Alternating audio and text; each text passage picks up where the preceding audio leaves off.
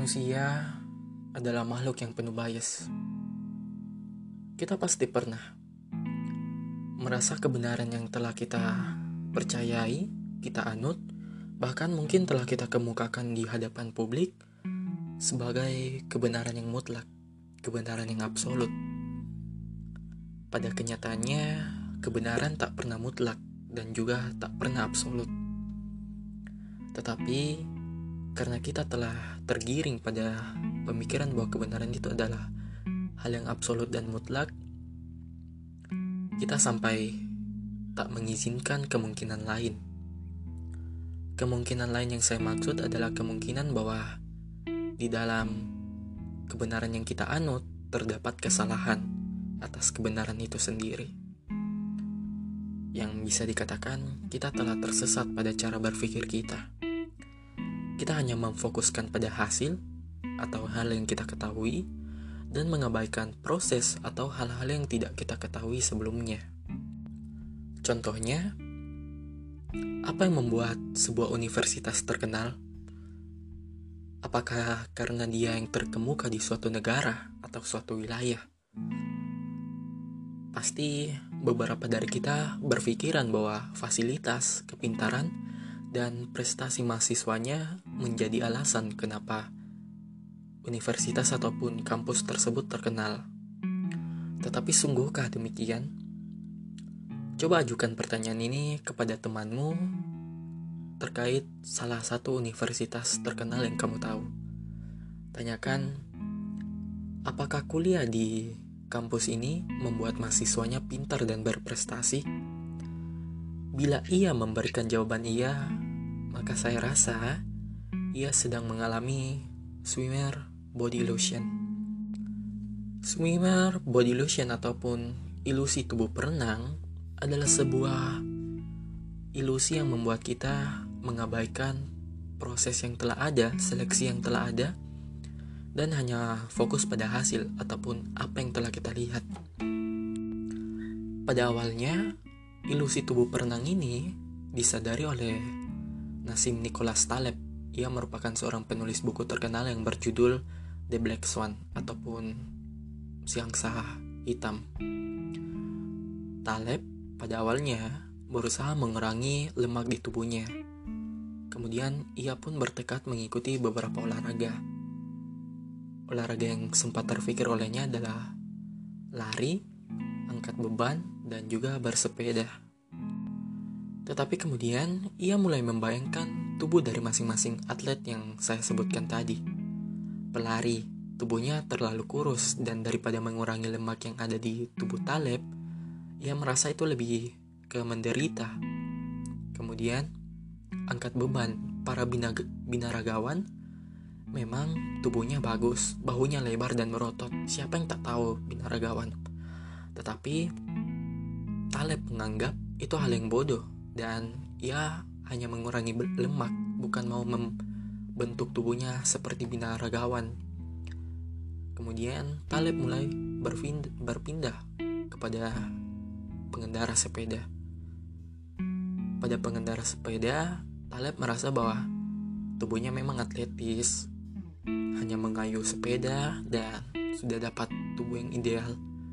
Tetapi Taleb merasa bersepeda sungguh sangat menyiksa pantatnya. Nah, kemudian Taleb mulai membayangkan tubuh seorang atlet yang lainnya. Atlet itu adalah atlet perenang. Mungkin kita sudah pernah melihat atlet perenang dengan tubuh yang tegap, langsing, mulus, berlekuk indah, dan sungguh menarik apabila sedang melakukan aksi berenangnya utamanya saat ia keluar dari kolam renang. Kita pasti sangat terpesona dengan gayanya yang sungguh sangat menawan. Nah, karena hal tersebut, Taleb memutuskan untuk mengikuti olahraga renang. Setelah mengikuti beberapa kelas renang dan menentukan kolam renang yang ia tempati, Taleb merasa bahwa sebenarnya selama ini ia telah terjebak oleh sebuah ilusi. Ilusi yang saya maksud adalah ilusi tubuh perenang tadi atau swimmer body illusion.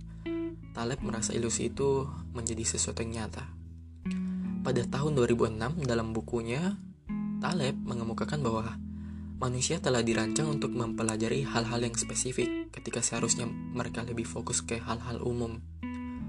Maksudnya, kita berkonsentrasi pada hal yang telah kita ketahui dan berulang-ulang kali gagal memperhitungkan hal yang tidak kita ketahui.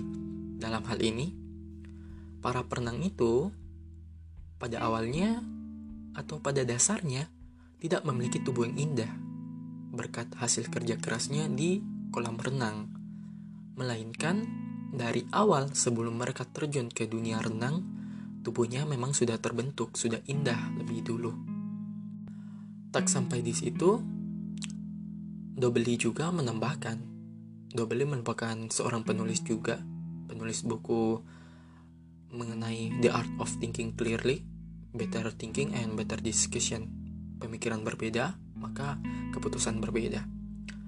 Dalam buku yang ia terbitkan pada 2013 ini, ia menjelaskan bahwa ilusi tubuh perenang adalah sebuah ilusi yang membuat kita berfokus pada keberhasilan ataupun hasil dan mengabaikan kemungkinan akan banyaknya kegagalan ataupun seleksi di baliknya atau di dalam proses keberhasilan tersebut.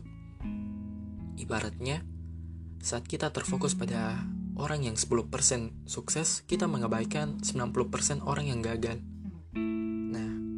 Dalam contoh di atas itu, atau pembahasan yang saya jelaskan ini, saya menyimpulkan bahwa